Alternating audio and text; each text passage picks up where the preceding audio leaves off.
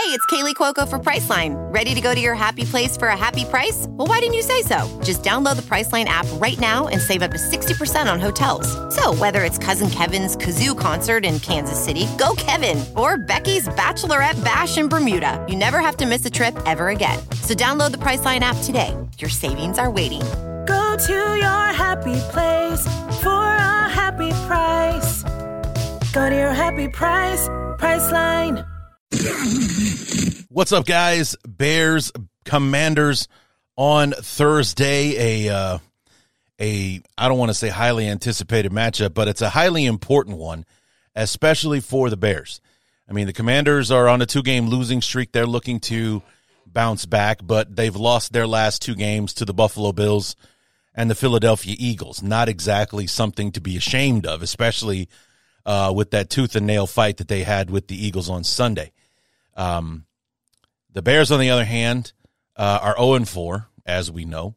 And aside from an outstanding offensive performance from Justin Fields uh, and company on Sunday, it will be great. It has been greatly overshadowed by the mistakes that were made in the fourth quarter from Fields and from Eberflus that um, it will hardly be remembered that Justin threw for 335 and four touchdowns on Sunday because of the strip sack fumble, the interception that ended it, and of course Eberflus' election to go for it on fourth and one, which.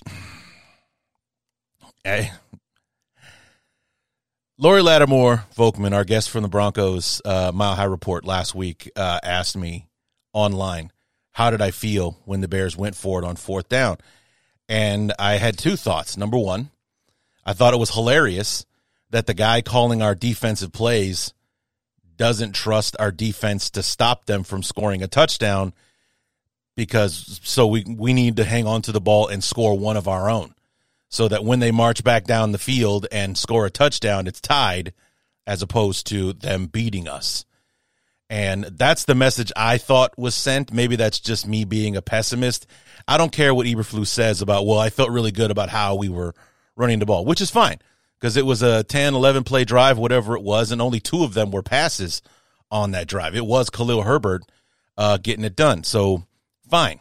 You, you were comfortable with the way we were running the ball, but it's just. when was the last time we easily converted on fourth and one or third and one? Because we damn near failed earlier in the game with that stupid Cole Kmet taking the direct snap thing. Because um, for some reason, none of our guys know how to reach over the pile to get the first down. But nonetheless, you know, it's um, it's a very important game for the Bears on Thursday, if you believe the rumors. Um, I'm torn on the rumors. We'll talk about it more here. Let's get the show started. This is the Week Five preview episode of the Bears Talk Underground. So let's get to it.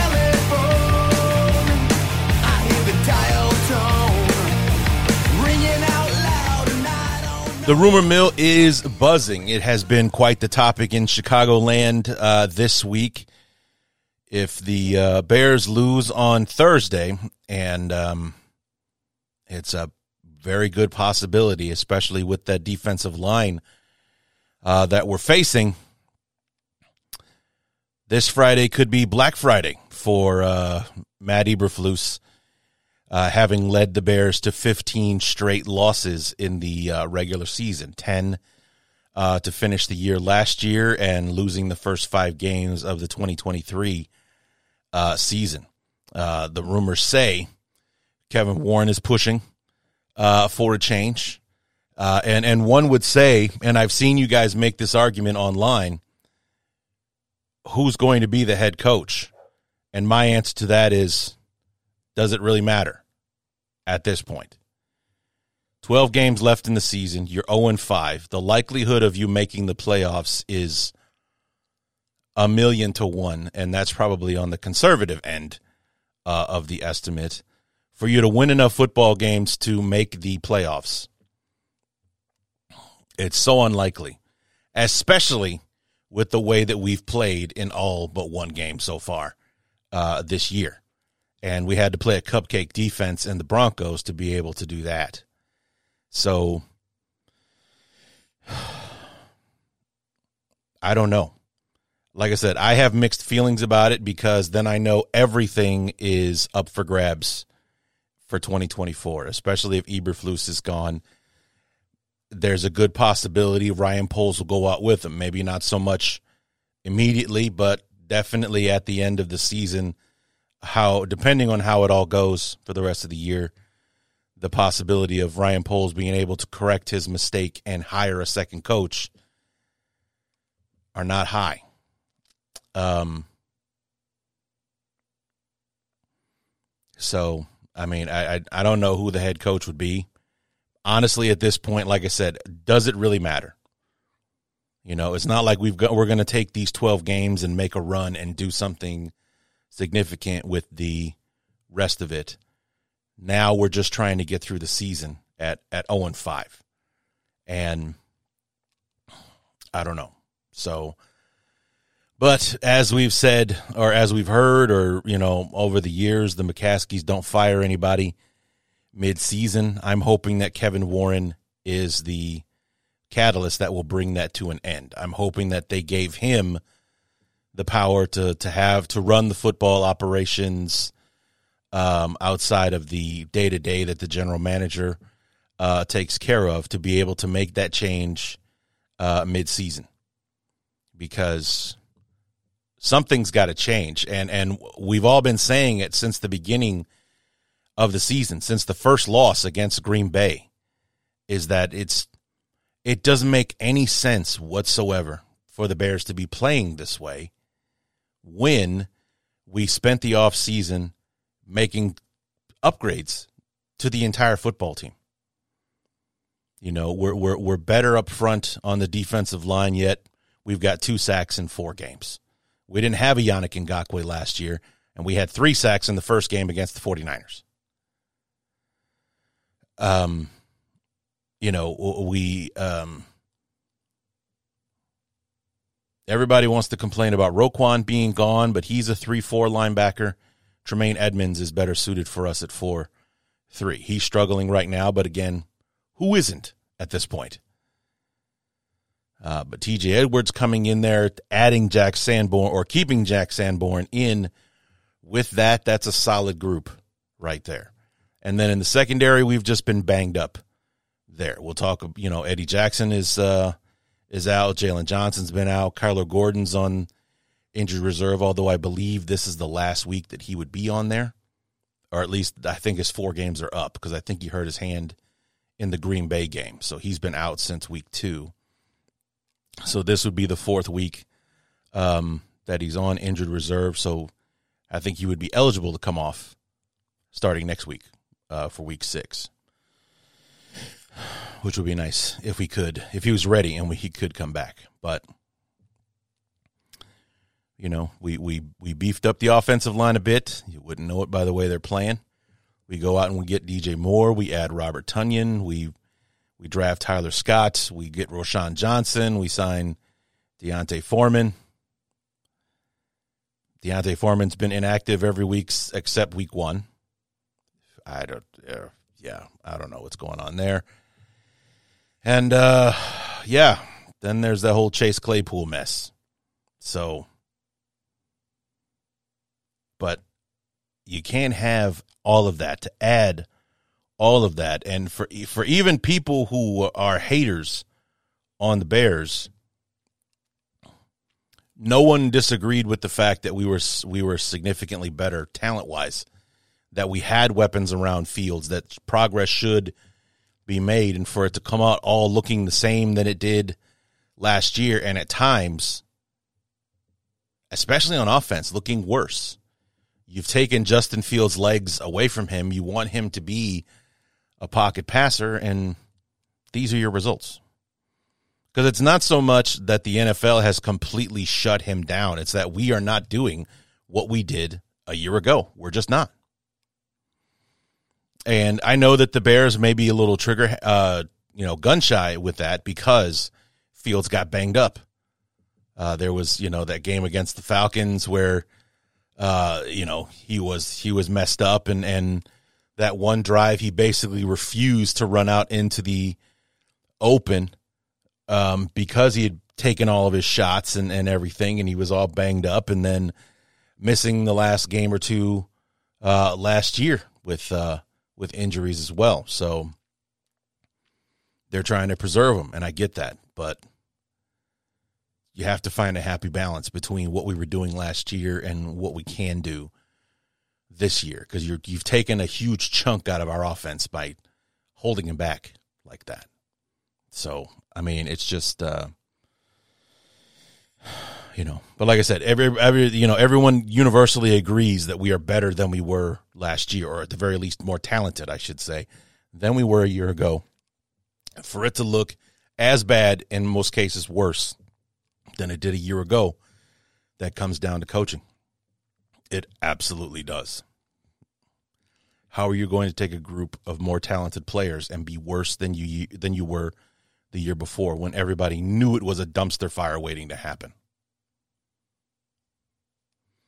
So, yeah, we come out and play poorly against Washington on Thursday, then would anybody be surprised? I'd be disappointed, but I wouldn't be surprised. And not so much disappointed that we're firing, disappointed that it's come to this point. Disappointed that we had to lose 15 games in a row and that we're finally breaking our we don't fire anyone midseason thing for this. But this is as bad as it's ever been. 15 straight losses and really no hope for any kind of turnaround.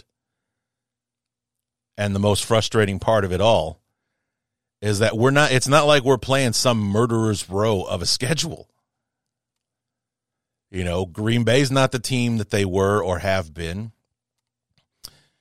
Tampa Bay's better than people thought they were going to be, but not a world beater. Kansas City was struggling when we were going to see them, but still the world champs, and they showed it when we played them. and then there's the Broncos. 70 points the week before they come to town. Then you got the Commanders, who are strong on the defensive line, and you know the enemy's got them humming. But this is a winnable game for us. Next week against Minnesota, that's a winnable game for us. The week after that, the Raiders, that's a winnable game for us. The Chargers, the week after that, with that defense, the Khalil Mack six sack performance aside, that's a winnable game for us. The week after that is New Orleans. That one will be tough because they have a decent defense, but they are struggling on offense. That's a winnable game for us. You see where this is going, guys? There's nobody on the schedule coming up except maybe after the Saints we finally play the Lions. That's the only one that I would for sure say we are absolutely going to lose this game because we're not as good as the Lions. We're nowhere near as good at this point, or at the very least, we're not playing as well. But um, you know, there's nothing ahead on the schedule that makes you like, oh man, that's uh, yeah, yeah, we we we we don't have a shot in that one. Like yeah, the the the the commanders are tough up front, and I and I'm worried. You hear me talk about it with uh, with our guest, uh, Mister Whoo from uh, the Commanders uh, Declassified podcast here in a bit. That defensive line worries me and they have dynamic playmakers in Dyami Brown and obviously Terry McLaurin uh, as well. Uh, Jahan Dotson, their their first round pick from last year, very good weapons. Brian Robinson, very good. Sam Howell is is playing well, but they're not so explosive and dangerous that they really scare me that much. And it just maybe that's you know fool's errand on my part, but it's just you know, and then next week of Minnesota, yeah, you got Justin Jefferson and Kirk Cousins, but outside of that, they're pretty well struggling, especially on on defense. They're having trouble stopping people still. So they're better, but not where they would want to be. I mean, hell, they're one in three, and they had to play the Panthers last week to get that one win, and they barely won, twenty to seventeen. So, and the Raiders are the Raiders. The the the you know the Chargers. Aside from what Khalil Mack did single handedly last week, their defense has been a swinging gate for people, allowing point after point after point. So yeah, I mean, and like I said, the Saints are stronger on on defense, but even adding Derek Carr, they have Alvin Kamara, they got Michael Thomas, and and uh, that Chris Olave kid. They're struggling to to, to crack twenty points a game uh, so far uh, in the early season. So, like I said, there's nobody on the schedule up ahead that really worries me. So to the point where just like, yeah, this is going to be like all the dread that we felt going into the Kansas City game. I don't anticipate feeling like that again until we play Detroit week 10, where we just know that, you know, these guys are humming along and it's going to be a long day for us. Not really feeling that at all and, and with, until we get to Detroit. So it's like these are all games that we should be in, games that are winnable. And if we play up to our potential, these are games we should win. But it's not happening. And if we, like I said, if we play poorly again on Thursday, we're in for some wholesale changes uh, here. The thing could look very, very different uh, on Friday. So let's dig into the uh, news and notes. Uh, we'll talk about the injury report here real quick. Uh, it's funny to me that Chase Claypool is listed on the injury report. His injury is listed as other. He hasn't practiced yet. The Bears have told him to stay away uh, from the facility. Um, I recorded the, my interview with Brian on Monday morning when the company line was we gave Chase a choice and he decided to stay home. Well, shortly after I got done talking to Brian on Monday morning, uh, Matt Eberflus changed his tune, saying like, "No, we told him to stay away," and they also told him to stay away for the for this week. So he's not in the building in preparation for the Commanders game. So uh, it very much looks like the divorce between the Bears and the and Chase Claypool is pending. So, but some interesting um, comments uh, coming out of uh, pressers this week from Luke Getsy because Luke Getsy calls the strip sack touchdown against the Broncos a learning experience for Justin Fields. Why? Because Luke Getsy was asked about the coaching point for Justin Fields on the strip sack fumble touchdown. One of the details Getsy mentioned is that whenever you have what we refer to as a dirty edge, which pretty much every bootleg keeper that we have is a dirty edge, you have to come out high, as in high up field. Uh, when you see the rusher is high, you got to pull up, basically stopping and instead of getting to the point, you stop and you head back the other way. Fields came out high and pulled up on his touchdown to Khalil Herbert, which Getsy said was the same thing on the fumble play. I completely disagree with that because if you go back and you look at those two plays on the touchdown to Herbert, number one, we're at the two yard line and the linebacker, the dirty edge, as you want to call it, hesitated when the uh, when the play fake came through. He hesitated on the on the play fake to Herbert. Then he came for Fields, so it was stop and then start again, and Fields had the time to get away from him, run around, find Herbert in the end zone for the touchdown. Go back and look at the fumble play. That guy is coming balls out from the snap. He's not stopping. He didn't bite on the fake. He didn't even hesitate, didn't jolt. Or I doubt the guy even turned his freaking head to look at the play fake. He came right for Justin Fields. There's a huge difference between what happened on the touchdown play and what happened on the strip sack fumble. So he says on the touchdown to Herbert, the Bears were lined up on the two yard line. Fields gets out quick and gets 10 yards of depth on the strip fumble. Fields didn't get out as quickly and only got seven yards of depth before the defender was right there. Okay. So maybe that's true as far as how deep he got. But that thing about, uh, you know, basically saying that the plays were the same when they weren't. You know, number one, two completely different parts of the field. And with the way the Broncos had been playing it, I mean, you got down and distance to worry about. These are completely different situations. Okay. It was a 35 yard strip sack fumble. So we're near midfield, but much, you know, we're, you don't have to keep, you don't have to respect everything like the Broncos did on that touchdown play. when we're at the two yard line and you hand Herbert the football, or at least when you play fake it, you got to make sure he doesn't have it. And that's what the, the the edge rusher did. You saw him stop and hesitate on the play fake, thinking he may have to make a play on Herbert, which gave Fields the time to A, reach his depth, and then B, to see the guy coming and to be able to make him miss and elude and find and, you know, get the time to find Herbert in the end zone. On that play fake, okay, maybe he didn't get the depth that he was supposed to, but it wouldn't have mattered because he was right there.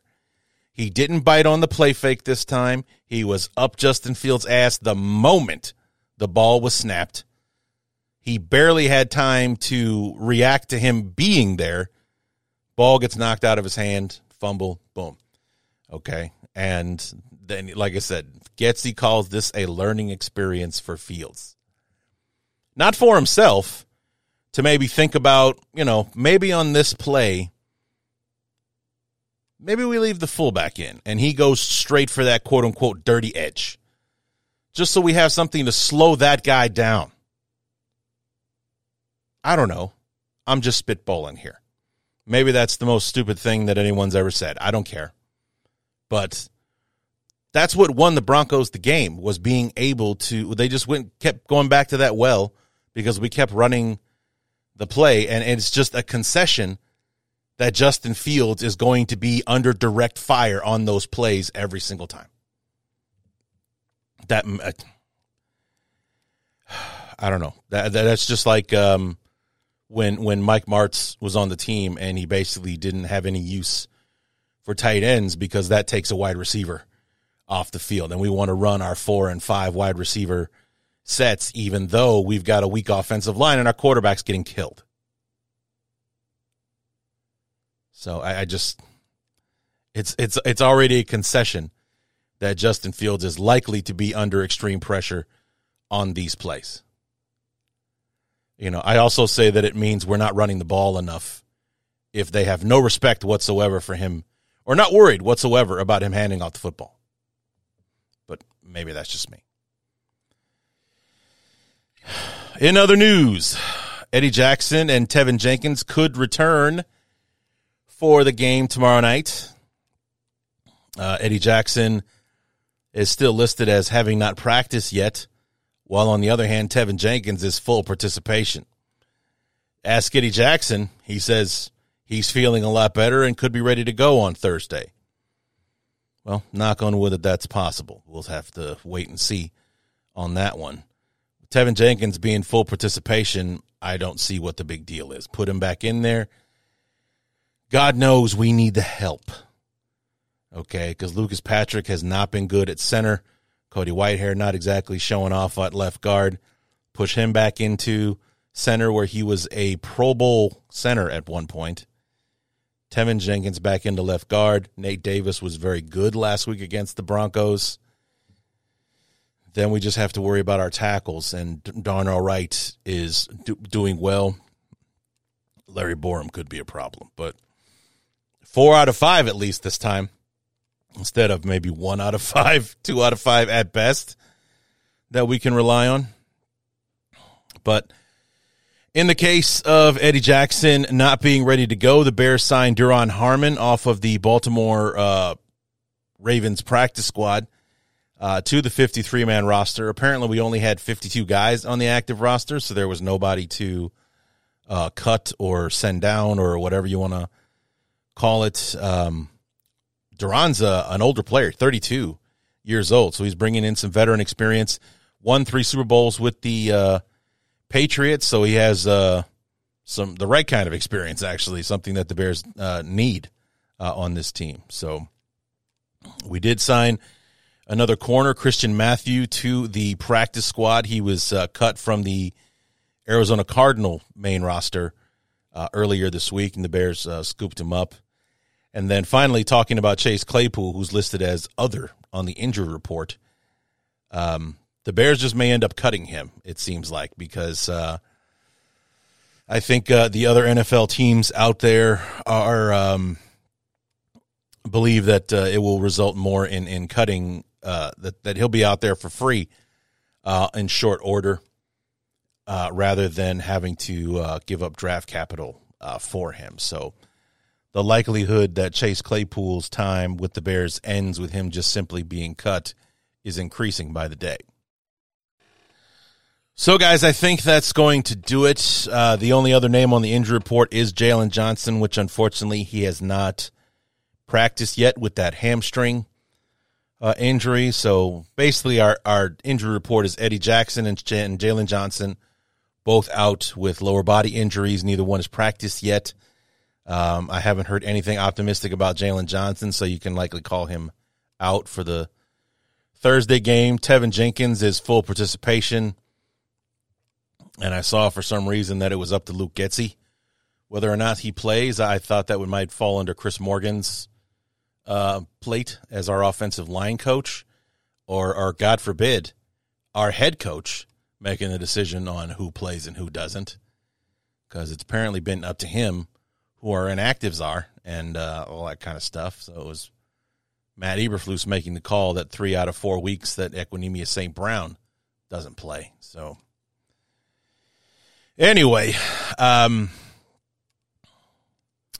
so let's have this. Uh, let's bring in uh, Brian from, uh, or AKA Mister Whoo from the Commanders Declassified podcast. Uh, we had, like I said, we had this conversation Monday morning where it was still fresh, uh, losing the the games to the Broncos and to the Eagles. Obviously, the uh, the only ones able to really hang their heads high uh, on that one would be the the Commanders who actually came back and tied the game twice in the fourth quarter to force overtime uh, against the Eagles before the Eagles were able to win it uh, with a Jake Elliott field goal. And um, let's get to it. Previewing week number five. Myself and Mr. Whoo from the Commanders Declassified podcast talking Bears Commanders for Thursday Night Football.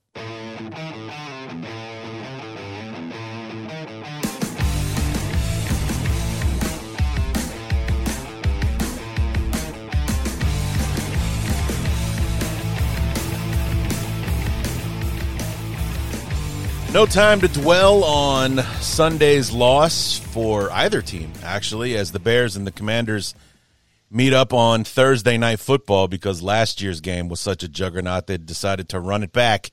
and uh, here to help us preview what could it be the game of the year or another uh, game where Al Michaels and uh, Kirk Herbstreit spend the second half making fun of it from the uh, Commanders Declassified podcast. It's Mister Whoo himself, Brian. How we doing, man? Uh, I am doing awesome, man. So glad to be back on uh, your show. How have you been? How are you doing?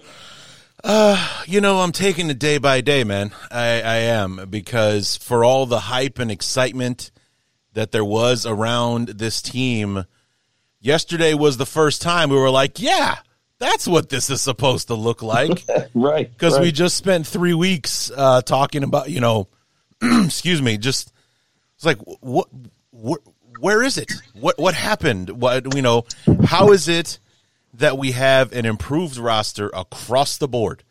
On every level of defense every level of the offense we're better than we were last year and yet we look as bad if not worse than we did a year ago when we had this inferior roster that was scrappy and that fought you until the very end, but then reality takes over in the fourth quarter and the better team wins. It's like this time it's on paper, we're as good as anybody else uh, aside from like maybe the Chiefs, and we're nowhere near as in being any uh, in any of these games in the first you know three weeks. And then yesterday happens, and was like, okay, yeah, this is what this is supposed to look like. And then from three minutes left in the third quarter until the end of the game, it's like, oh yeah, there they are, there they are, great. So twenty-eight to seven lead with three minutes to go in the third quarter, no problem.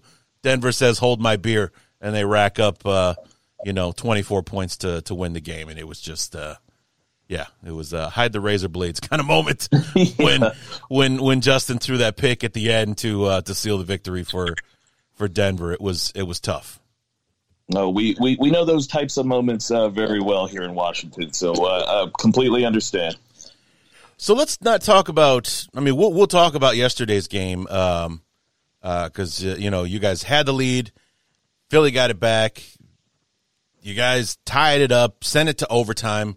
come up short in overtime. So, you know, I don't know if you guys are big on moral victories in Washington, but that's uh that's a hell of a thing for you know for you to to, to, to get the lead on the champs to to come up sh- uh, to and also to take the lead back or actually Yeah. to tie the game, take it to overtime and and come up short there.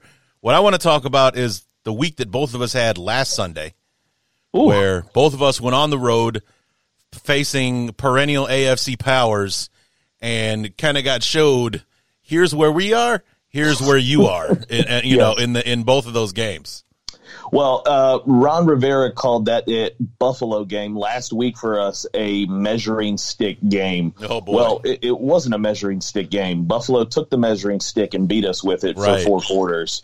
um, it was it was dreadful. Um, the offense consisted of sack, interception, sack, interception, sack, interception, Mm-hmm. and that was about the only thing that happened all day.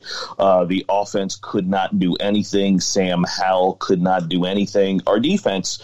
Uh, played okay for the first um, you know the first half. I think it was only 16 nothing um, at halftime. And then you know the the dam opened up and everything just uh, fell apart in that second half. Defense collapsed. Offense just kept getting worse. And it was a rough day. When you have a young quarterback sam just turned 23 that weekend um, in his fourth start at that time um, you, you saw all the worst of the worst uh, the holding on to the ball the not getting rid of it not seeing the field trying to force things. Um, and it just manifested itself into just bad play after bad play. And um, yeah we got a 37 to 3 beatdown in that game and it was it was it was awful. Uh, you know we were all expecting a little bit more. Not that uh, we were going to dominate the bills but man, at least look competent, at least look um, a little bit more of a functional team like we had, you know, the previous two weeks. Right. Uh, but uh, the Bills, uh, you know, seeing what they uh, they did to the Dolphins here this uh, this past Sunday, um, it looks like they're in rare form here uh, these last couple of weeks. Yeah, or as like Kyle Brandt likes to say, uh, week one was a liar when it came to the to the. Bills. You know, this is a team that, that got smacked around by the Jets, lost the game in in overtime. Josh Allen's throwing interceptions and, and, and all that kind of stuff. And they come back week two, 38 to 10 on the Raiders. Last week, 37 to 3 over you guys. And then they beat the Dolphins by 20 yesterday. So it's like, okay, so Buffalo's not screwing around this year. Okay. All right, I see where we're going here. Um, but yeah, I mean, the the Bears were, were in a similar spot uh, last week where we're, we're heading in to see the world champs. We're going to Arrowhead. Unfortunately, you guys took your beating at home. Um, but we're going to Arrowhead, and the defending world champs uh, were not impressive in the first two weeks Yeah. of the season. You know, they got beat at home by the Lions uh, week one. Uh, that used to be something you used to be ashamed of, but the Lions are actually pretty good this Yeah. year. So it was just more about, uh, you know, they made a few too many mistakes against the Lions and it cost them the game. But then week two on the road, they go to Jacksonville and, you know, you were talking about how your offense was sack, interception, sack, interception. Their first half against Jacksonville was literally punt, punt, muffed punt, fumble, interception, and then finally, before the end of the half, touchdown. You know, and they only managed Yeah. 17 points against Jacksonville and only beat them um, by a, by a single score, 17 to 9. So it's like they're just stumbling all over themselves. It's like, I don't it's like one of two things is going to happen. Either the Bears are going to come in town and they're going to fix everything that's wrong with Kansas City and it's going to be a bloodbath or we're going to take advantage of a team that's struggling and see if we can't, you know, put something together ourselves. Well, it was the former, not the latter.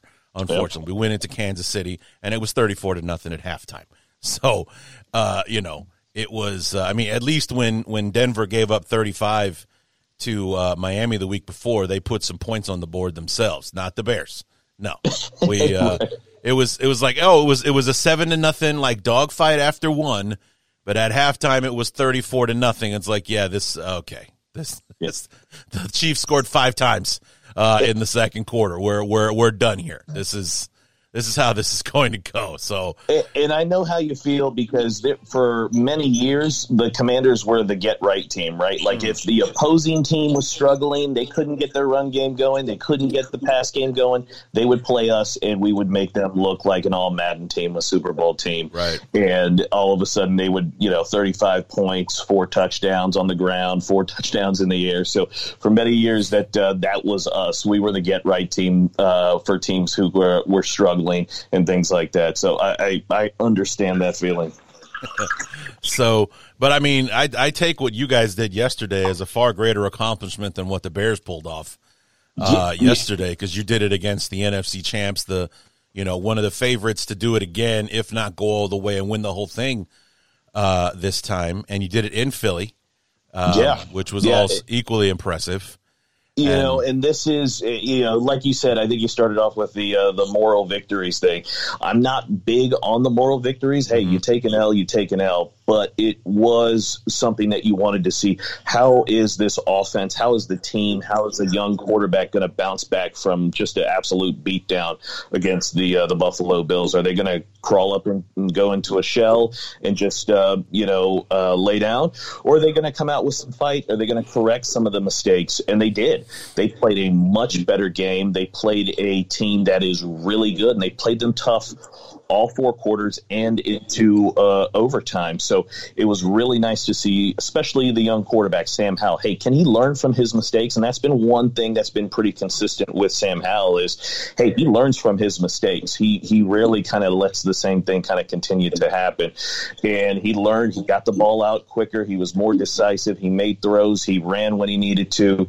And uh, the offense was able to move and have some success. Um, the defense our defense uh, gave up a bunch of explosive plays, but uh, you know you're you're talking about uh, an Eagles offense that is uh, really really good. But uh, encouraging to see, but still, hey, uh, a loss is a loss. Um, you know, nothing nothing will change until they uh, start winning some games. Right, indeed. And, um, you know, I thought we were well on our way to doing that uh, yesterday to finally uh, getting right and, and, and putting a win uh, in the in the in the win column. But um, then the fourth quarter happened, and um, it all fell apart. I mean, Justin was masterful for the first three quarters uh, Yeah. of the game. Three touchdowns by halftime.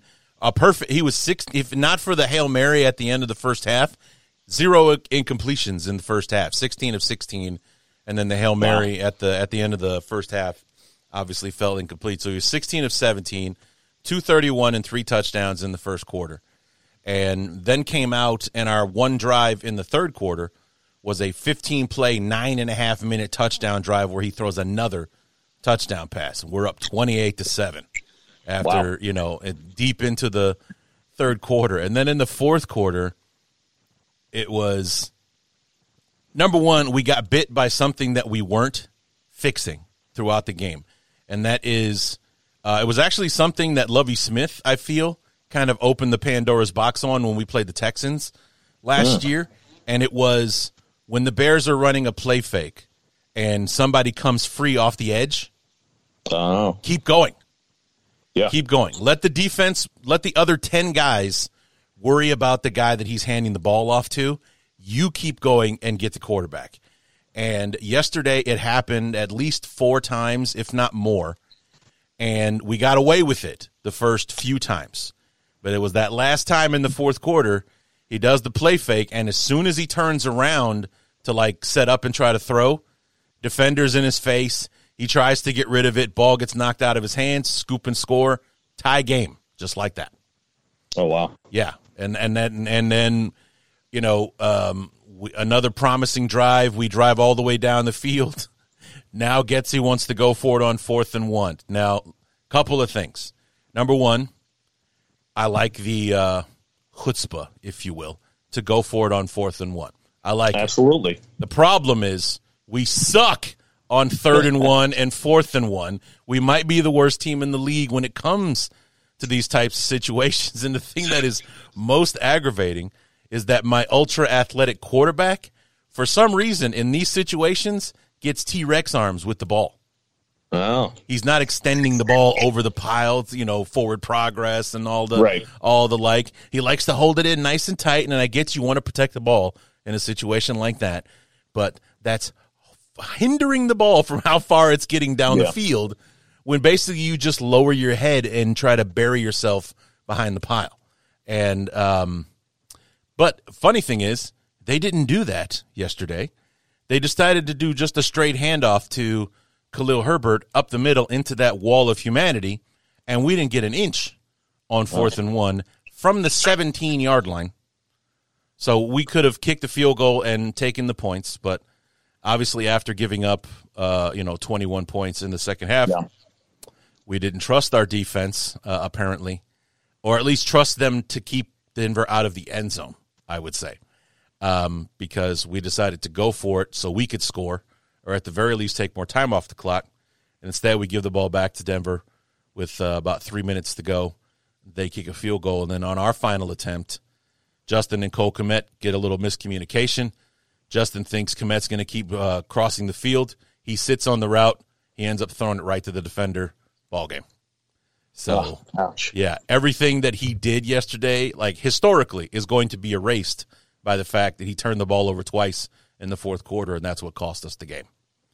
I, I will tell you about those short yardage um, situations there. After you know playing the Eagles and watching how they do the push push play, when you have a dominant offensive line, it's so easy. Like the quarterback doesn't even need to extend his arm. Like Jalen Hurts doesn't do anything other than just fall down Yeah. right behind those guys, and he gets two yards every time. I mean, we stopped it, the push push, on the first time they did it in the game, but the other three times, like they just pushed our defensive line back. Like as good as our defensive line is, it was nothing for them. They just moved them and got the you know the two yards, the one yard, whatever it was in those situations pretty easily. And Jalen Hurts just essentially just falls forward for it because they get so much push. So it's such it's so easy when you do have a dominant offensive line to kind of get those short yardage situations.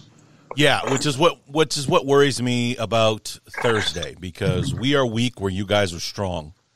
Uh, especially, I mean, hell, just look at last year, and you know, you guys beat Yeah. Justin Fields within an inch of his life uh, last season. I mean, there were a few times he was really slow to get up after some hits that he, that he took against you guys uh, last year on on on Thursday night.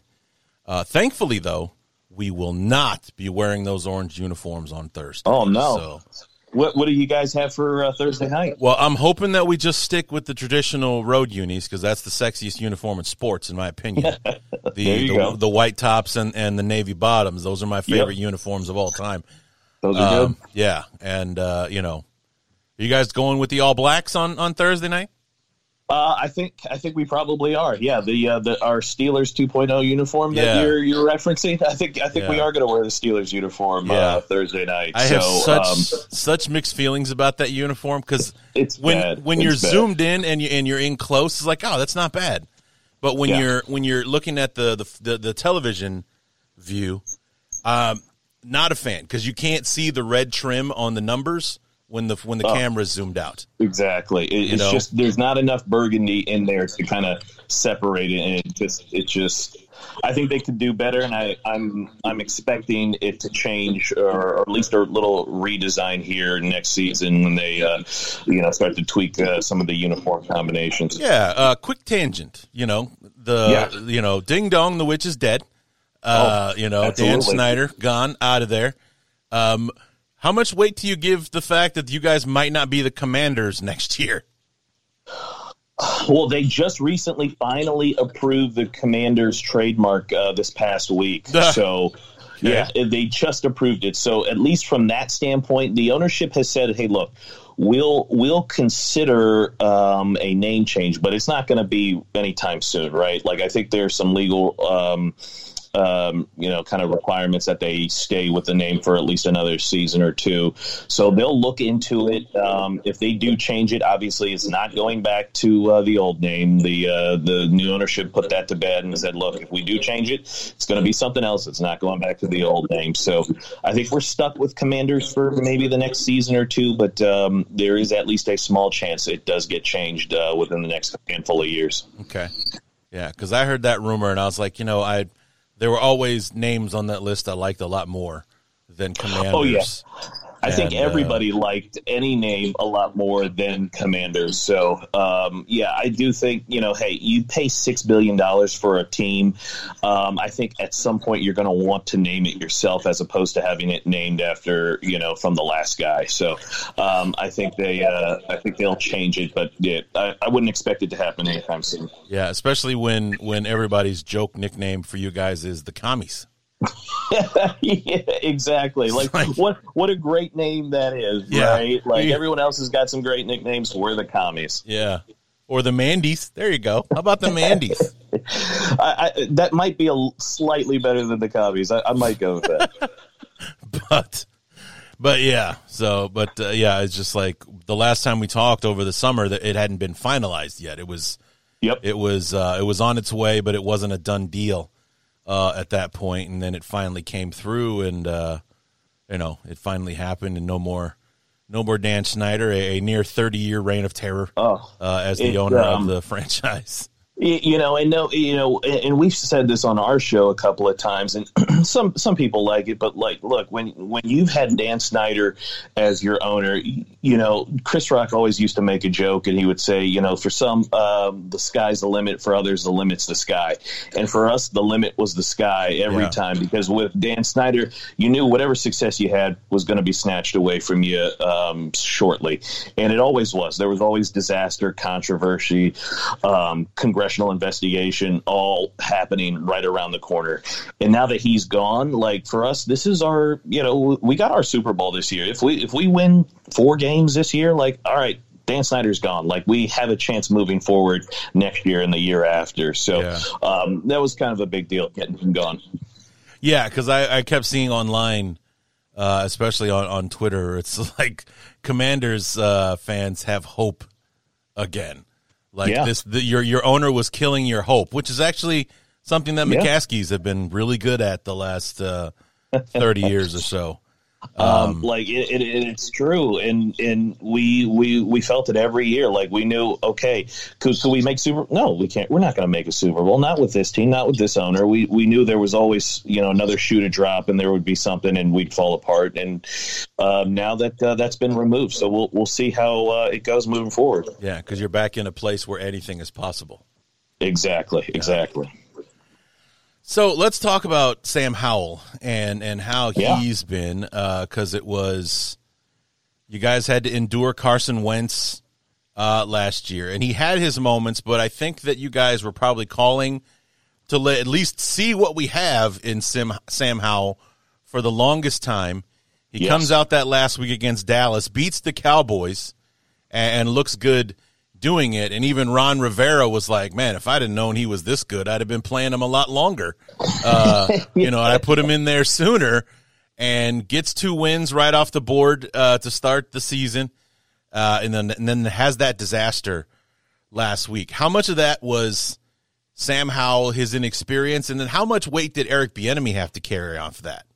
Uh, so for me, I, I think that was it was 50-50 Sam Howell and Eric Bieniemy because those two are uh, joined at the hip. Right. You know, any success this team or offense will have this year, it'll be, be uh, you know how well those two mesh together and work together.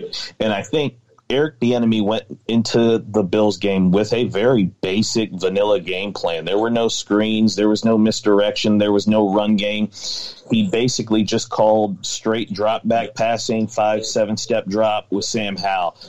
And that might be okay if you have Patrick Mahomes, who is awesome, a veteran, and knows how to handle those situations. When you've got a guy in his fourth start against one of the best teams in the AFC, that's probably not a good idea. Yeah. We literally had a running back who had like 10 carries, 80 yards, and we didn't give him any more touches in the second half. Like we just um, put Sam out there.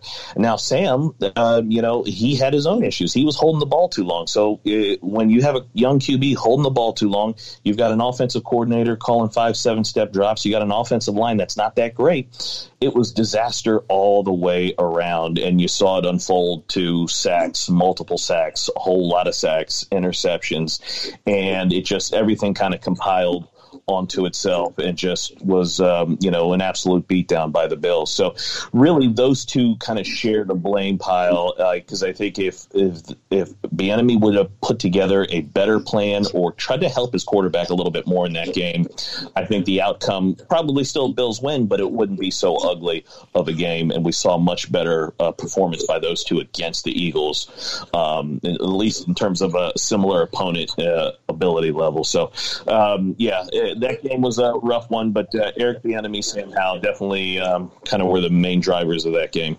Yeah, because it was the kind of loss that has you questioning what kind of team you actually have. Because Exactly.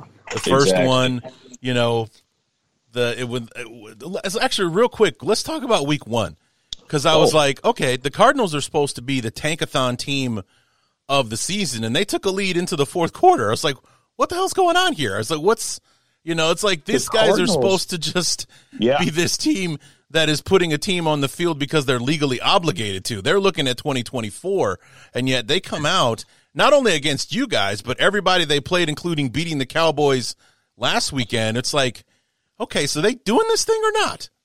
Yeah, and I, I think you know, and I said this, um, you know, to a couple of um, our co-hosts, where was that the the Cardinals heard all week right before that opening game that they were tanking, um, and their front office might be tanking, but the players aren't because they Right. came out, they were aggressive, they were hitting Sam like out of bounds, they were hitting them late, um, like I think like four of their players got like fines uh, off of that first game, but they were aggressive. Um, Jonathan Gannon had the team defensively prepared for what we were doing offensively. Um, they they came to play. You can definitely see that you know they, there's a talent deficiency. They don't have that many guys, but their scheme is very sound. They were prepared and they came out to play. And uh, you know we we grind we grinded out the win um, at the end of the game. Came back and um, I think it was pretty comfortable at the end by the time we uh, we pulled it out. But uh, they're, they're a much better team than their record suggests. They should have beat the Giants. They they were like twenty eight seven on the Giants. Very similar, Yeah. I think, to, uh, to yours. The Giants had to kick a field goal with like 19 seconds left to win that game. Uh, and then you saw what they did to the uh, to the Cowboys. So they're a competitive team. I don't think they'll get many wins, but they're not they're not the worst team in the league. Yeah, and then yesterday they got smacked around by the 49ers, but who hasn't? Uh, exactly. Um, Everyone's gonna, gonna take that L against them. Yeah, but it was just like, okay. And then week two, you're out in Denver playing the team that we just got uh, got done losing to, and you're down 21 to 3 uh, Yeah. in the first half. I mean, Denver, uh, who could not get it together against the, the, the Raiders the week before, they come out and bang, bang, bang, 21 points on the board. And here I am for the second week in a row. I picked the Commanders to win, and I'm watching them piss it away. I'm like, what is going on with Washington? It's like Right. they they finally came back and saved me by by you know coming back in the fourth quarter to beat Arizona. But then it's like 21 to 3. Jesus Christ, what is going on? And then it was like 21 to 10, 21 17. 20 I was like, okay, here we go. And then I didn't. It's like I was like, oh, they won, fantastic, that's awesome. I didn't see that coming, and then I go back and saw how the game actually ended. Like, wow, you guys went through it there at the end of the uh, at the end of the game with the hail mary and the the the quote unquote pass interference in the end zone on the two pointer. Uh, and all that kind of stuff. Denver's still talking about that, by the way. They they really wanted that win, and uh, but it's like, I mean, what what did you, did your heart absolutely sink into your feet when they actually caught that hail mary at the end of the game?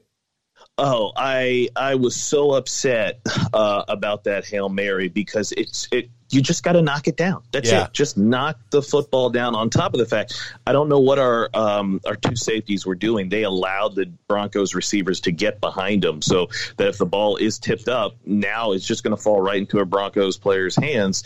So I, I don't understand their positioning on that. But something that um, you know that uh, you know no one else will notice is that Sean Payton, when he was the head coach of uh, the Saints in 2021, um, he had Jameis Winston as a starter. The Saints came up to play the Commanders that year, and Jameis completed a hail mary against us in the first half, and you know right as time expired. So I don't know if Sean Payton just understands hail marys or maybe it's just against our defense, but he's completed two uh, hail marys against us uh, within a couple of years. So he he sees something in this Jack Del Rio defense that uh, um, that he likes uh, when it comes to hail mary, and it was it was it was very frustrating because we had done a lot of work to come back, and then to give that play up was just kind of it was a little deflating.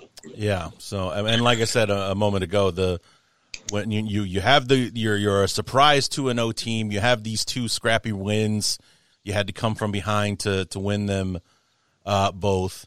You go you go you're at home. You're playing against Buffalo, and uh, you know then what happens happens uh, against Buffalo, and like the result.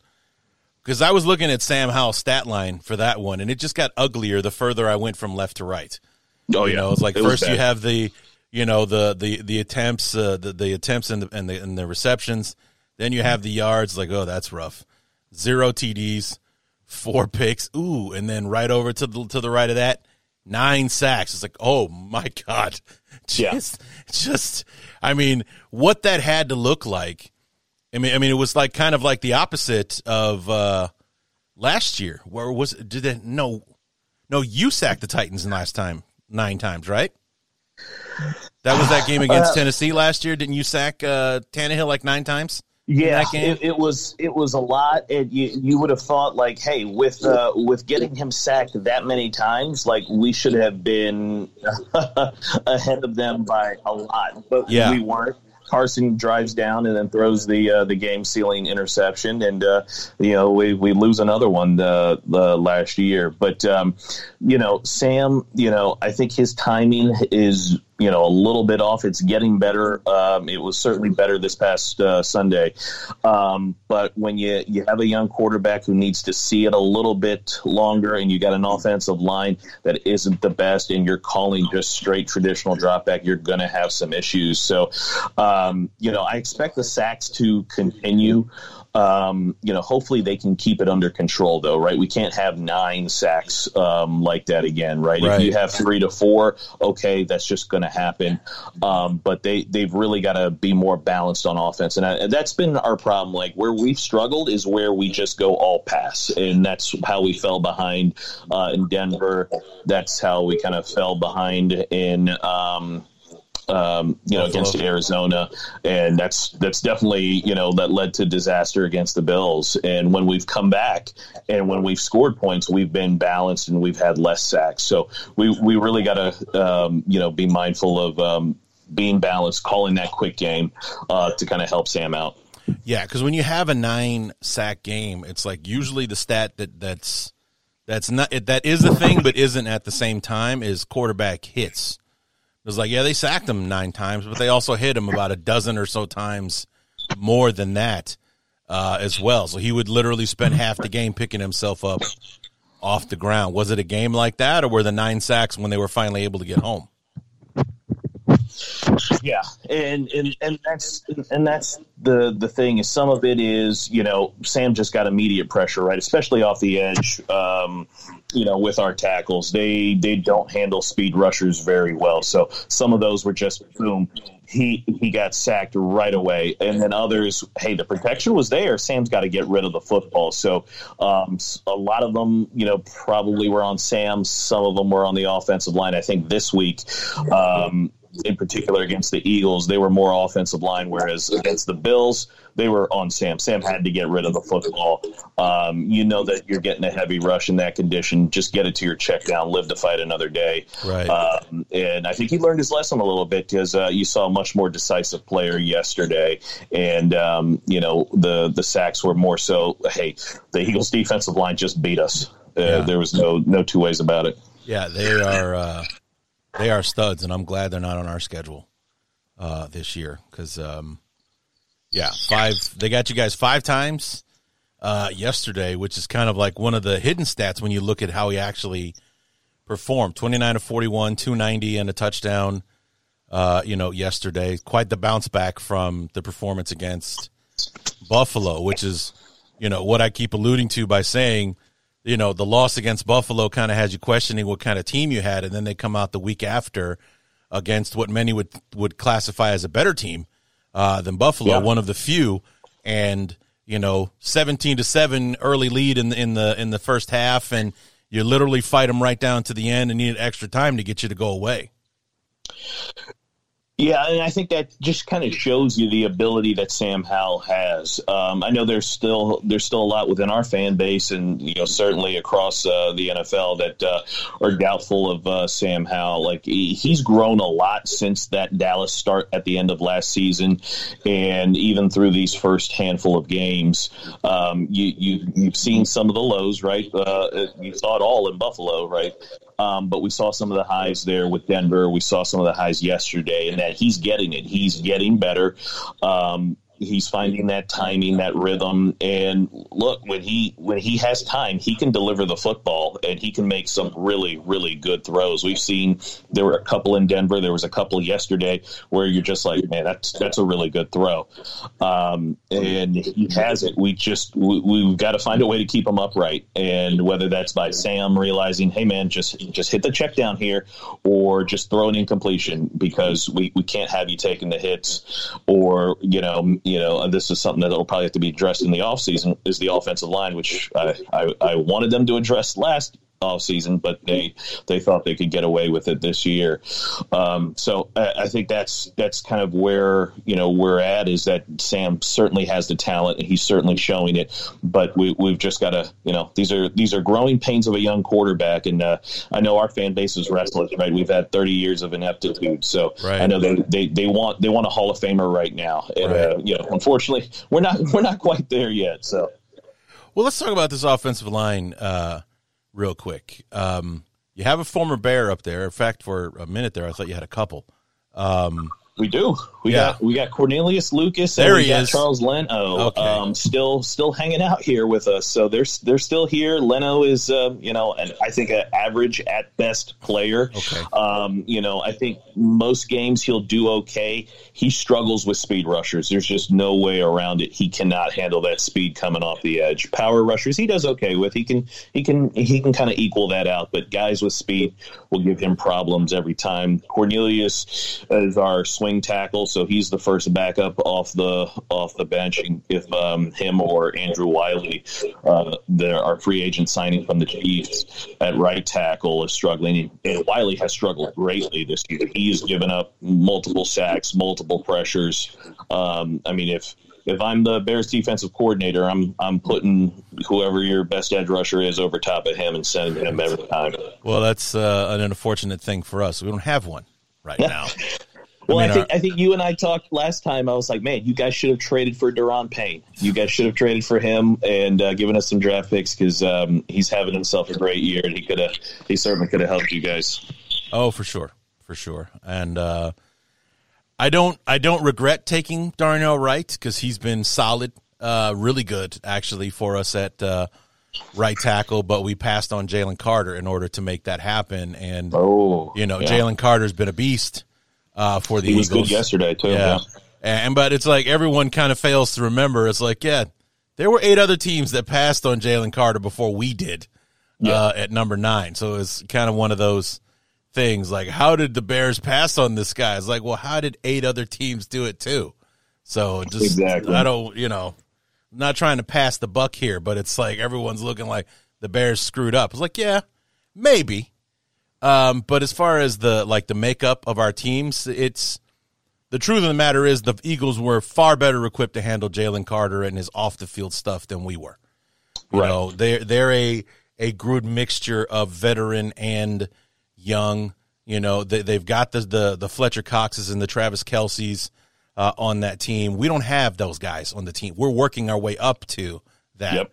right now. So we didn't have somebody that's going to be able to snap him back into shape when he steps out of line. Somebody that he would respect and listen to. We don't have those guys on our team right now. So, you know, we weren't. We honestly we're not equipped to handle Jalen Carter if it goes off the rails uh, with Yeah. his off the field stuff. Yeah, and that's a great point. Yeah, having that veteran leadership, especially with some of these young guys who may need a little bit more direction or just somebody, you know, firm who's tough and, and can get in their face and say, hey, this is the right thing to do. That's the wrong thing to do. Yeah. Uh, and uh, you, you're exactly right. There's only a handful of teams who have that type of uh, leadership uh, who can do that. Yeah, and and not to mention the fact that Howie Roseman is drafted like six Bulldogs in the last three years. He got a bunch of his homies on the team, so you know he's not right, walking yeah. into a room full of strangers. He's got a bunch of friends already That's on the team, guys that he just played with, uh, and at uh, at Georgia as well. So I mean, it was it was the perfect situation for him, uh, you know, and it would have been great to have him because we could certainly use him up front. But I think we got the right guy in the right situation for us. I think he's going to be a Pro Bowl tackle at some point. But it, it sucks to, you know, because he's a right tackle. So you don't really notice those guys are out there until they're screwing up, like Charles Exactly. Leno not being able to hold the edge. Uh, against speed rushers and things like that. You don't hear Charles Leno's name until, you know, Von Miller goes blowing past him, uh, on the edge, uh, and things like that. So, and and Charles Leno, he's an interesting case, man, because obviously he was with the Bears for seven years, and for six of those seven years, I could not figure out what Ryan Pace's obsession was with this guy.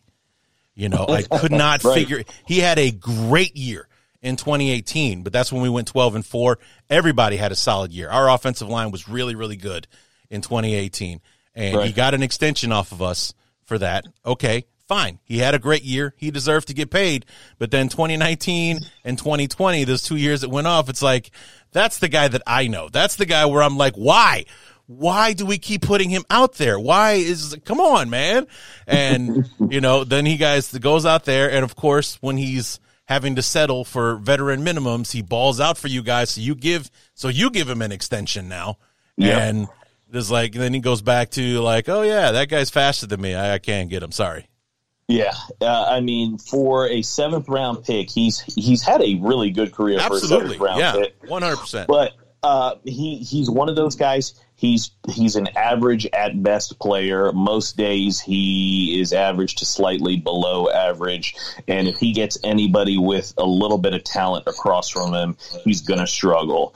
And we've seen that here, you know. And uh, and uh, hey, the one thing I'll give him credit for is he plays every game. He's Every game. And, Yeah. and you Every know game. the rest of our offensive line the last couple of years, I can't say that because they've all lost time. I mean, the past two years we've been down to our fourth center by the end of the year. So the fact that he's out there all 17 games, that's it, it- you know average play, sure, but it's been it's been helpful that he's been out there because we just haven't had any bodies to be able to play offensive line these last couple of years. Yeah, yeah. I mean, that was the one thing that I could give him credit for was that he didn't miss a game in his. I don't think in his. I don't know if he was a starter from day one, but he was at least for the last six of those seven years. He was the starter, and each and every week he was in Yep. the lineup. It was like so, you know, as John Fox likes to say, the best type of ability is availability, That's it. and he was always available. God bless him, but. Yep. uh you weren't always happy about it, you know. It. yeah, very true. And it's it's the same here in Washington and for Washington fans. It's a certainly a love hate relationship with uh, with Charles London. Well, with with all of our offensive line because Mm-hmm. we've got a bunch of new starters and they're all having various levels of issues. Some are playing well, some aren't. You know, you know, uh, like you know Andrew Wiley, like he's struggling a lot, and he was our big um, free agent signing on the offensive line.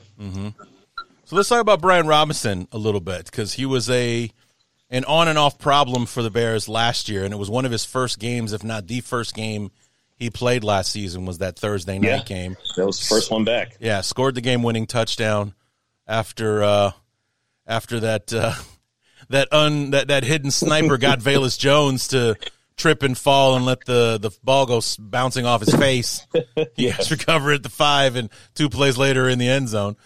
Um, but he statistically not sexy yesterday. Fourteen carries, forty five yards.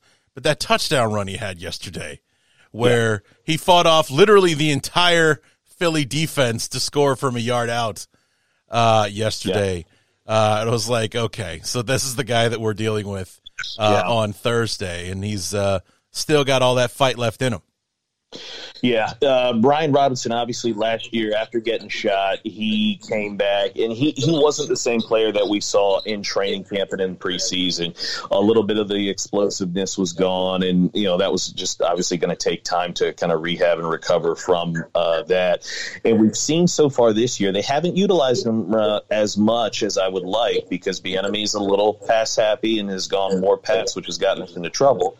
But when Brian Robinson, we've seen, uh, you know, last year where it may have been a three to four yard gain, this year it's now a five to seven yard gain or a 10 to 12 yard gain because he, he had a 16 yard touchdown run yesterday uh, later on. Yeah. And these were these were runs that he wasn't getting just because either his vision wasn't there last year or just he didn't he didn't have the physical ability to do it right. His just body wasn't right, and he's finally fully healthy now. So we're seeing that kind of evolution from him uh, this year, and he's also been catching the football a little bit as well too.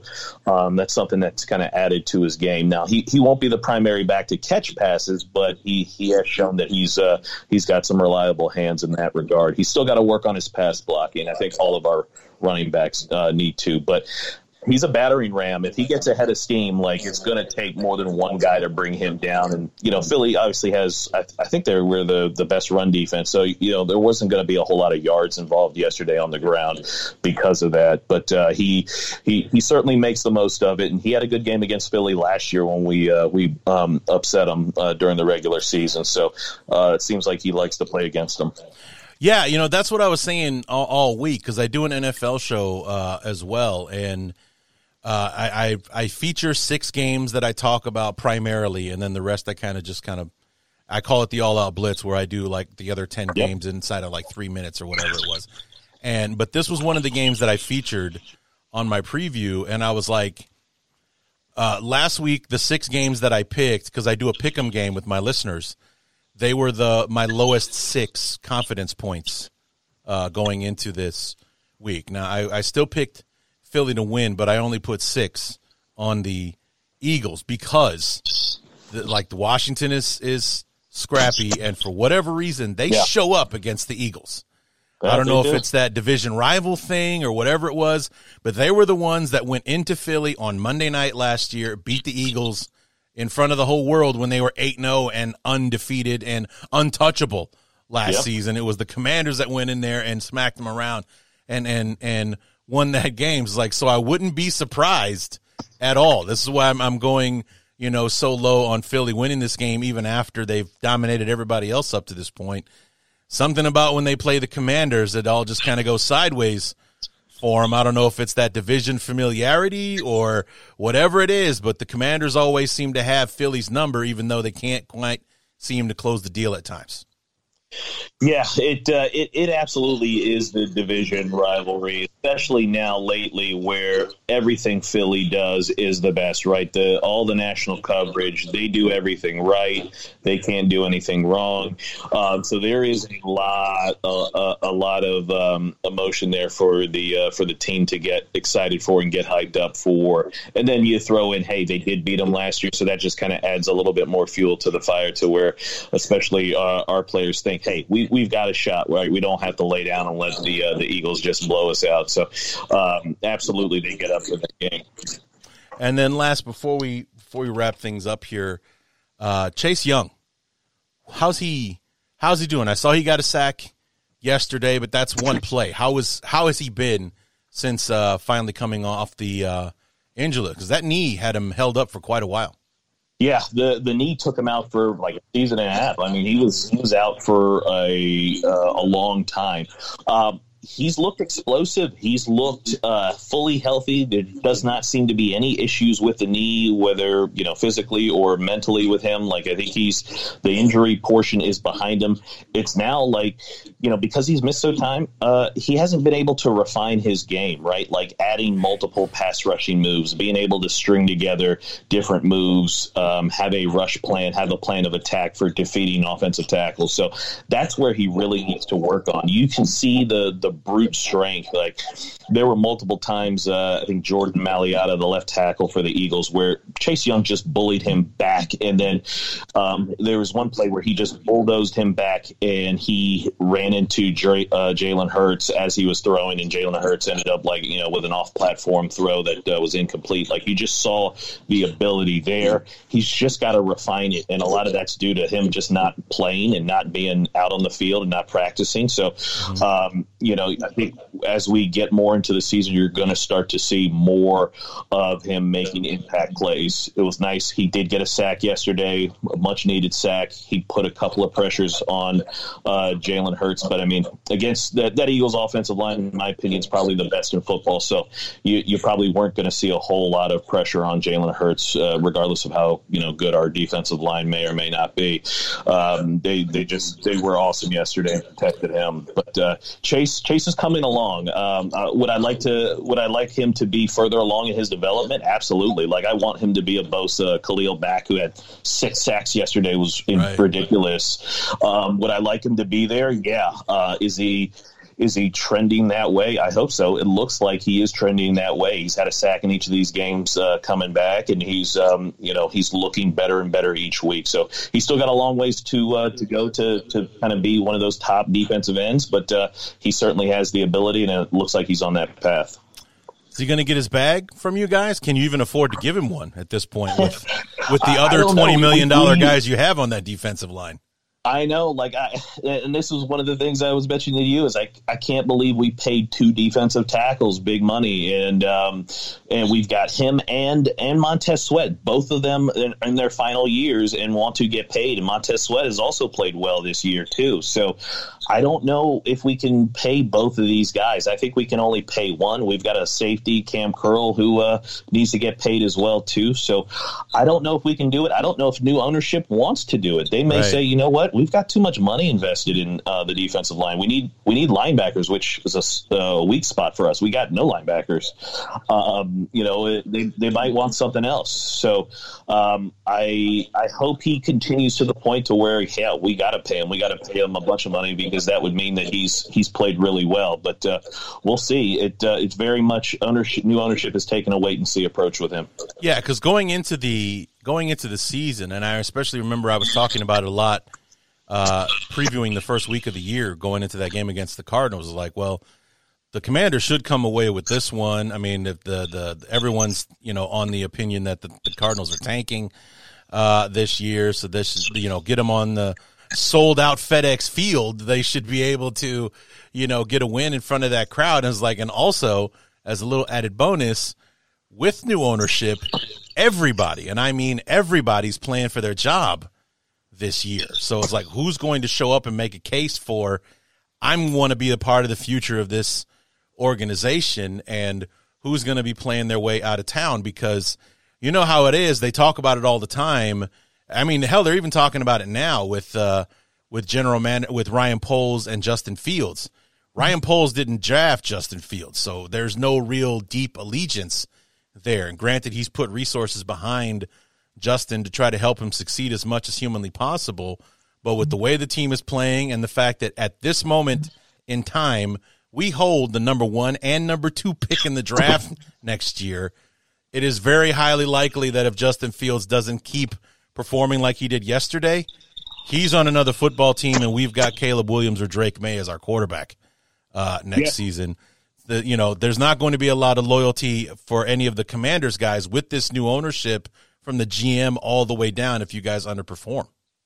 No, you're exactly right. Whether it's uh, your situation there in Chicago or if it's ours here, like everybody is being evaluated. Everybody can uh, be released or fired at the end of the season. Um, Ron Rivera knows it. He is absolutely in an evaluation period. I think a lot of the. Um, you know the moves and things like that, whether it's signings or re-signings. Like you know, the new ownership has said, "Look, this is a team you built. Let's see you do something with it." You know, we'll talk about afterwards. You know, um, any additional moves. So, um, yeah, there's uh, there's a lot of people here uh, needing this thing to work. I mean, Eric Bieniemy. You think about a guy who is in an evaluation period. He took uh, this knowing like this is a short term assignment, knowing that new ownership was changing or a new owner was coming in. Ron Rivera was going to be evaluated, uh, possibly lame duck year, and hey, you got fifth round pick Sam Howell. Like he's he's betting hard on this season that it works because I, I've actually seen some Bears fans on uh, on Twitter uh, who want Eric Bieniemy as the uh, the next uh, um, you know H uh, head coach or OC. Uh, so this is uh, everybody's up for grabs here. Well, I, I know that it's a short um, sample size, but he went to Washington to to prove something, not only to himself Oh, but to absolutely. everybody in the entire world. That this isn't all just Pat Mahomes and Travis Kelce and Andy Reid, you know, holding the puppet strings or whatever. I've actually been doing this out there in Kansas City, and I'm going to Yeah. prove that by going somewhere else and doing it again. And he is doing it. Now, granted, you guys have McLaurin and you have a Brian Robinson. Sam Hill was, or Sam Howell was kind of waiting in the weeds out there. But if he doesn't get a head coaching job next year, I don't know what the hell's going on uh, in the NFL, Exactly. honestly, because he has, like I said, only four games in. But he also he just went out into into Philly and smacked the NFC champs in the mouth. He you know uh, scored 35 points against the Broncos a couple of weeks. Not that that was the greatest accomplishment with when Miami put 70 on him the week after. yeah. But you know he's got this offense playing well. He's got this fifth round draft choice playing like how did he make it into day three? You know kind of thing uh, for the draft and everything. It's like he's he's going to get a job, and if Eberflus isn't going to be the guy, and God forbid we hang on to Justin Fields again, we need an offensive guy to come in and help him, as opposed to having a defensive head coach and the most important hire he makes is his offensive uh, coordinator. We we uh, you know, I, I I really like Matt Eberflus and the mentality he brought in with him. He's three and eighteen uh, as head coach. He's lost fourteen straight games, and So, the uh, guy that he picked to be his OC is uh, is not getting the job done. So Yeah. yeah, we need to to to you know switch things up. So I mean, honestly, I think if we lose to you guys, there might be maybe it's like traditionally the Ca- McCaskeys don't do this, but with with our new president Kevin Warren, who used to run the Big Ten before he Right. came in and took over, I, I I actually wonder how much power he actually has because I think if we start zero and five, which will be 19 straight losses in the regular season for the Bears, Eberflus might be gone. And the only problem with him being gone is that I have no idea who's going to take over as head coach. Yeah, No yeah. clue. There's nobody on our staff that has prior experience or or anything like that. No idea who it is. And you know that would be the only problem with Eberflus getting tanked. But 19 straight losses, 0 and 5, and all that kind of stuff. It's just it's a possibility, especially with a 10 day break after Thursday's game to our uh, our next one. So, uh, or at least we need to make some wholesale changes uh, to to get things fixed or, or whatever. Take the playbook out of Getsy's hands and put it on somebody else's in the staff, uh, kind of thing. So I, I just um, I wonder about the true impact of what's going to happen on Thursday. How the Bears perform will Yeah. be huge, win or loss for for Eberflus. If we come out and have another Kansas City Chiefs, all right, dude. If we even play the way that we did against you guys last year, there's going to be huge problems for. It's going to be Black Friday for Eberflus if yeah. if we go out there and play the way we did against you guys last year. Well, it's is equally as a big game for us, right? Sure. We're, we're coming off a uh, two game losing skid here, and look, uh, Ron has bet all on uh, Sam Howell and um, Eric Bieniemy, so he needs them to uh, to work out. They need to it to work out for themselves. But right, like if if we lose to you guys, and right, if if we are your get right game, and all of a sudden Justin Fields, you know, five touchdowns passing, you guys have a big run game and blow us out of the water um, there's going to be panic time here in DC, and that's going to lead to some changes, right? There were already, you know, fans complaining, griping. Oh, after the Buffalo game, oh, it's time for Jacoby Brissett, right, to uh, to come in. Obviously, that kind of got silenced yesterday, Right. And I think the coaching staff does believe in him, right? They they they could have easily just made Jacoby the starter. You know, there was no reason to, uh, um, you know, if they didn't if they didn't believe in Sam Howell. So I think they do believe in Sam Howell, but you know that could all change if Sam Howell has another four interception game. You know, eight sack game type thing, uh, and if that happens Thursday night, that uh, that certainly could uh, could uh, throw a wrench into all their plans. So uh, I think it's it's equally as important for both teams, and a lot on the line, a lot of people's jobs on the line too. Well, let me put your mind at ease. Uh, four games in, uh, unless I'm missing one, we had. Oh no, we had two last week against the Chiefs.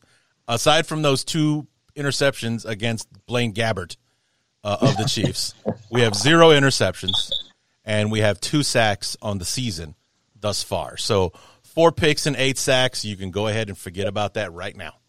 Okay. Well, well, well. Don't don't worry. Sam Howell hands out sacks like they're Halloween candy. So don't don't don't, don't, don't worry. He's going to be giving out sacks. And, and to to Sam's credit, I joke around, but he he does take some sacks. Um, but he can take a hit. Like uh, we we've seen him get hit a ton already, and he just bounces right back up. Not that um, he needs to continue taking those hits; um, they'll add up at some point. But um, there are other guys out there. I thought I think Anthony Richardson got uh, knocked out for a week for a concussion, who are like twice Sam Howell size. Like he, he can take a hit, but I mean he, he he will give you a couple of sacks. So don't worry, you guys will have some sacks. Excuse me. Was he the quarterback from from North Carolina? Who Sam Howell? Yeah. Yeah, yeah. He uh, he came from North Carolina. Drake Maye, who's uh, the star there now, is, will probably be the second guy behind uh, Caleb Williams drafted. Is there now at North Carolina? Yeah, because I was like, I, I knew, um, you know, it was like him and Desmond Ridder were like those day two, day three uh, quarterbacks that are now starting uh, this season, and I was, I was like, I know Sam Howell, I know where he's, and, and it's just like, it's North Carolina. Was he the guy that took over for Mitch, or was there somebody between him and Trubisky? Yeah, no, there was a couple years in between uh, uh, those guys. I think uh, maybe two, you know, lesser known QBs. But Right. uh, when Mack Brown got there, the first quarterback he got was uh, Sam Howell. All right. So, how do you think this thing's going to roll out on Sunday? I mean, today it's it's Monday morning. You and I are talking, so the fresh band aid being pulled off from yesterday's uh, losses. The teams are practicing. Well, actually, they're more like doing three walkthroughs before they get ready for the game Yep. on Thursday. So, not a lot of information about uh, you know our teams after yesterday. But how do you think this thing could go on Thursday? Well, I think uh, I think there are going to be some points in this game, unlike last year where what was it, 12-7 or something like that. yeah. yeah. Um, you guys uh, just got hot uh, on Sunday. We we had a, a little bit of a bounce back game, so I think there's going to be some points in this game. I think it'll be a little bit of a, a back and forth. And um, you know, last year I, I picked you guys uh, to uh, to beat us because we we were we had an awful stretch that we were Yeah. coming into the game from. And while we're on a two game losing streak now, I, I do like uh, you know kind of encouraged by the performance that I saw Sunday. So uh, I, I think we come out on top, but a, a very close one. I think like 28-25. So so Oh, God three bless points. you. Uh, Three points, you. I think is. Yeah. Uh, I think it's going to be a close one. Thank you for for thinking it could be that close. Um, what, like I said, you guys are strong. Where we're weak. Um, we're weak in the trenches. Although, I hope, like last year, it was the debut of Brian Robinson for you guys. I'm hoping that for this week, it's the debut of Teven Jenkins. Ooh, Because- that- he's good. Yeah, Yep. he was. He went on IR in the preseason with a calf injury or a lower leg injury. They would never tell us what it was. It was rumored that he he actually injured both of his calves, which is not easy to do. Uh, by the way, but Oh wow. he, he was. I guess he's big into in anime or whatever because he showed uh, like an anime character in a healing chamber. That was the post on Twitter the other day. he Well, I think it hopefully, was hopefully that worked for him. yeah, and uh, hopefully he'll uh, he's hopefully because he comes off he's done his four games he's ready to come off IR, but will he play on Thursday? Like I, I probably more expect him to play the following week, week six against the Vikings because of the quick turnaround. But it would be a pleasant surprise to see him out there uh, against you guys on uh, on Thursday because we could definitely use the help. But um, yeah, especially with I mean, he was on the team last year when you guys savagely beat Justin Fields near to death uh, in in that game. So Was he playing tackle last year, or is he? no, he was still now, a right? he was still a guard Oh, okay. uh, last year, but um, yeah, it's just it didn't stop the uh, the onslaught. Um, when we we had he was the best of us last season, and we were our offensive line was a mess uh, last year, and he was in and out of the lineup because the one unfortunate thing about Jenkins is that he can't stay healthy. Yeah, And okay. you know he's in the you know, and then he misses two games with this injury, and then he comes in three games. He's a savage, and he's that guy that you want up front. This is a guy Yeah. who literally hates everyone in the other uniform kind of guy. You Yeah. know, he's going to come around and, you know, you're going to see him pushing people past the whistle kind of thing. That's the kind of guy. He's that mean, nasty guy up front. Like for the 60 minutes between the stripes, he hates everyone not on his team, but he can't stay healthy. Yeah, well, that's a healthy. similar guy that uh, we have uh, with our left guard, Saahdiq Charles. This is his first year as the full time starter, but the last several years, I mean, he would get hurt in preseason, he'd be- get hurt in practice, or if he did start a game, he'd only last like two or three games before he get hurt Yeah. uh, again. And um, but when he plays, he plays really well. The problem is, it's just it was always such a limited uh, sample size because he'd get hurt so quickly. So we, Yeah. believe me, we, we we've got some of the same issues uh, on our offensive line. So I'm hoping that that helps having Teven Jenkins back if we do, in fact, uh, get him back. But let's just say, worst case scenario, he doesn't play. Uh, you guys are a lot stronger up front than we are on the offensive line. So I'd anticipate, you know, a lot of quick throws if we're smart, getting the ball out of Justin's hands, getting it downfield as quickly as humanly possible, trying to find some way that your upfield momentum can be used against you, kind of thing. I don't know if Luke Getsy smart enough for all that, but uh, you know, I, I anticipate more, not so much the final score, but the the way the game was played, as far as you know, you guys just beating us up up front and it show, slowing everything down. Because I think twenty five points to what you guys are capable of on the defensive line is rather generous. So I appreciate that. Uh, I, I I am definitely picking the Commanders. The confidence level, I'm not sure of yet. I got to pull the trigger quickly because it's the Thursday game, so you don't have a lot of time to think about it. But uh, I definitely think the Commanders can uh, win this one. I'm not rooting for it because I don't want the what the possibility of what could be afterwards, which is Right. wholesale changes from Eberflus to you know the whole nine uh, yards if we go 0 and 5. But uh, Well, what's happening with Clay? Is Claypool going to play? I have no idea, man. I don't even. They're saying that they expect him back in the facility today on Monday because Okay. he wasn't even there yesterday. Oh wow, He stayed Okay. home. He didn't. He was a healthy scratch, and you know it was more of a play stupid games, win stupid prizes moment. Him saying, you know, do you think the Bears are using you properly? No. Okay.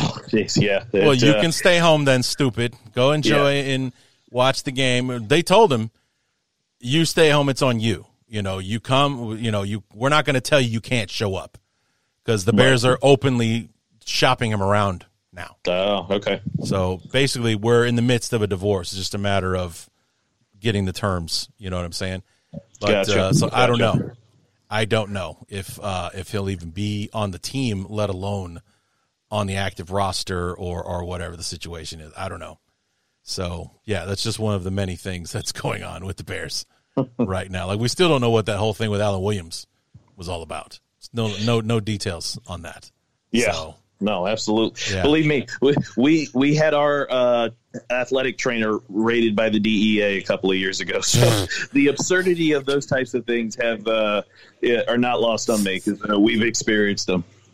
Wow. Yeah. You guys have a lot of like legal troubles over the years. You guys are looking at the Alan Williams situation. It was like, nah, been there, done that, whatever. Yeah, it, it was pretty much like, oh, I know what that's like, and you know, it's it's a little weird for us as the Commanders fans because usually that stuff happens to us. So now when we see it um, happen to another team, we're like, oh, so that's what it's like. Like Yeah. you know, we we, we have no idea because it's usually all this uh, tabloid stuff is happening to us. Wow.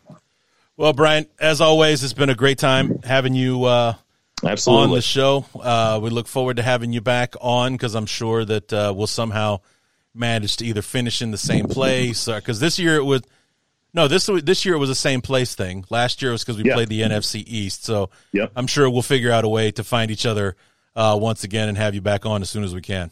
yeah, three years in a row, Thursday night football. It, it's coming. Why Don't not, worry. man? Why not? Let's do Yeah, it. exactly. Just put it. Just put it. in, Especially since we're doing two games a year on Thursday. We got the Panthers week ten. So yeah, just pencil the Commanders in for you know like week twelve uh, next season, Thursday night football. We'll we'll we'll we'll get together and have a blast. I love it. I love it. Let's uh, let's do it, and uh, I appreciate you having me on, man. It's been fun as always.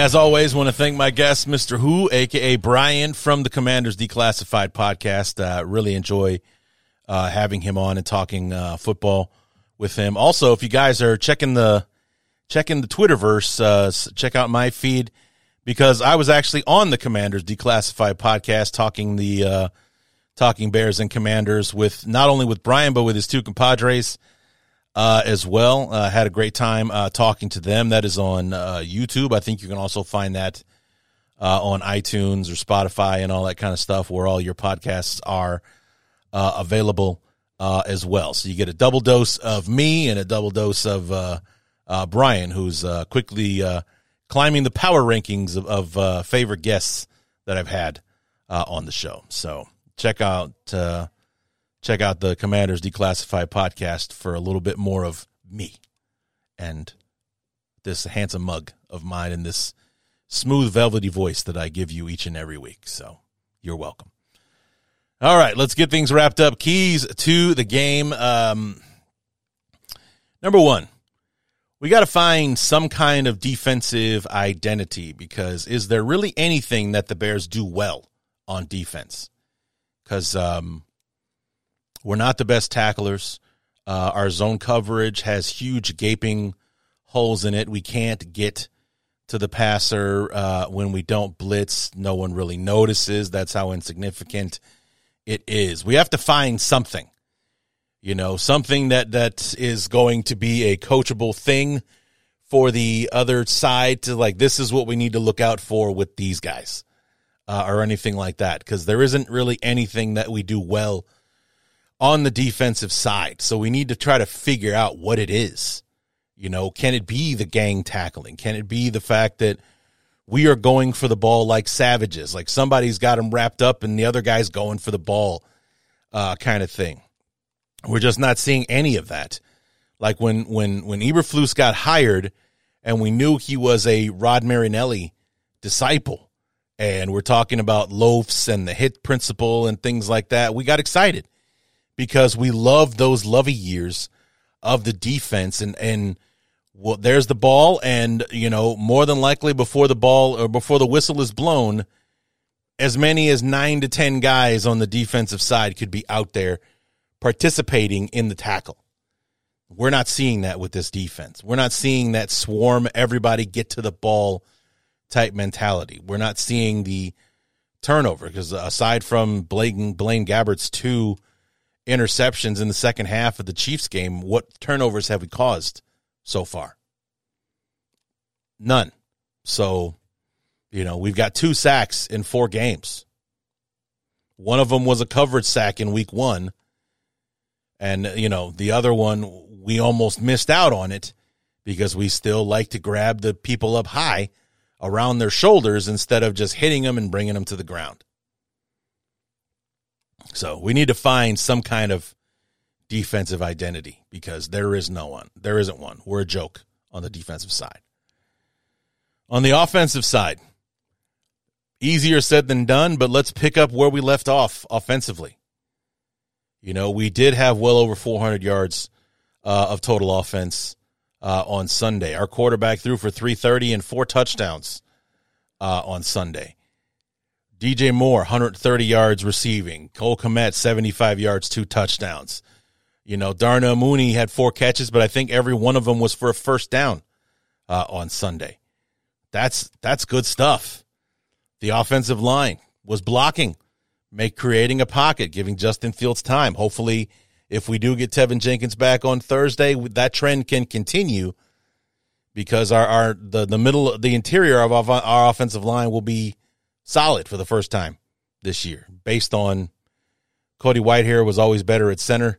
Nate Davis played well last week. Teven Jenkins, our best offensive lineman, who hasn't played a game yet. So, yeah, I'm hoping that I'm right in that assumption that we'll be stronger up the middle with Teven Jenkins back in the lineup. But we need to pick up where we left off. We uh, hopefully we can show the same level of confidence because we we did both well last week. I mean, I would have liked to see us run the ball more, but twenty what twenty eight of thirty five, so eighty percent pass completion for Fields, 103 yards rushing. He was still averaging, I think, like six or seven yards a carry uh, in the game for for uh, for Herbert. Outstanding. Would like to see a little bit more Roschon Johnson, but you know, it's still early in the season. We'll get more out of him. So yeah, let's keep doing what we were doing and see if we can't make that uh, make that work on Thursday night. And um, finally, we need the, the and talking to the whole team. We need you guys to step up. Be the team that we believed you could be. Because if you don't, it could all be over on Friday. You know, you could be playing for an interim head coach who's basically auditioning for the other 31 teams because the likelihood of an interim head coach sticking to be the guy the following season would probably only come if we win 10 out of our last 12 games and make a run at the playoffs or something. And unless something significantly changes and our fortunes are completely reversed after getting rid of Eberflus, we're looking at wholesale changes in 2024, which also could mean a new general manager. Justin Fields could be gone, and because we're drafting Caleb Williams, because we did hang on to the first overall pick and all that kind of nonsense. So the time to step up is now. If you don't want the entire universe to change on Friday morning, I mean, this is the Bears we're talking about. So the likelihood, I would say, at best, is 50 50. Because the whole Kevin, Kevin Warren wild card is the thing that, that makes me think it, it's, it's more of a push bet than uh, 60 40 this way, 80 20 that way, or, or whatever. Like if I woke up on Friday morning to find out that uh, Eberflus is out as head coach, I'd be shocked that the Bears actually did it, but I wouldn't wouldn't, wouldn't be shocked for why they did it. It would also mean that uh, it was Kevin Warren's call, and that they did give him the autonomy to make that kind of decision. So, which I would also be a huge fan of, because the McCaskeys are terrible at what they do. You know it's bad when uh, when a fan base is um, praying for Virginia McCaskey to finally pass away, not because we don't like her or or she's a bad representative or, or anything like that, and she's not necessarily a bad owner. She's beloved across the league and all that kind of stuff. She's Papa Bear's daughter, so it's her team. But um, her being gone means that does that finally opens the window for the Bears to be bought by somebody who would really do something with the franchise rather than just and, and and honestly, if the Bears were to sell, I would want them to sell to somebody that this wouldn't be all that they do. Because the Bears are the McCaskeys' sole uh, source of income. This is what they do. And I think I would like it like when there was a rumor that Jeff Bezos might be interested in buying uh, an NFL team, and everyone's like, "Yeah, buy the Bears," because Bezos would just, you know, turn it all over to Kevin Warren. You're the president and CEO. You go ahead and do it. I'll just be here to, uh, you know, watch the money roll in, kind of thing. As opposed to this is the McCaskey's entire universe so there are McCaskeys all over the place as far as running the daily operations and all that kind of stuff, even though it's clear that they're better people suited for this. So, but if you don't want to walk into the possibility that Eberflus could be gone, that we're basically tanking the rest of this season to start it all over in 2024, the time to step up is now to turn things around, it's ten, it's tomorrow night. Got to get it done. So get it together, or everything's going to change. Absolutely everything. So, guys, that will do it for the week five preview episode of the Bears Talk Underground. Come back tomorrow as we're kind of doing this a little out of order because of the Thursday night game. But come back tomorrow for the week five preview of the fourth phase, where we talk about this game and the others for the rest of the week. I'm not sure how many we got bye weeks this week, so I don't know if it's 13 games or 14 uh, that we got. And also, I haven't checked yet to see how that affects the Yahoo uh, Pick'em game that we're all playing in to see whether or not they took away the highest point total, so it's one through 14, or if it's you know three through 16 or, or whatever uh, the case may be. We'll figure all that out and preview the rest of the Week Five slate for the NFL. And until then, my name is Larry D, and this has been the Bears Talk Underground.